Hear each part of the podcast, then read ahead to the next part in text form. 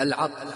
العطف إما ذو بيان أو نسق والغرض الآن بيان ما سبق.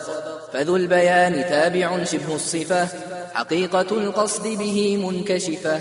فأولينه من وفاق الأول ما من وفاق الأول النعت ولي.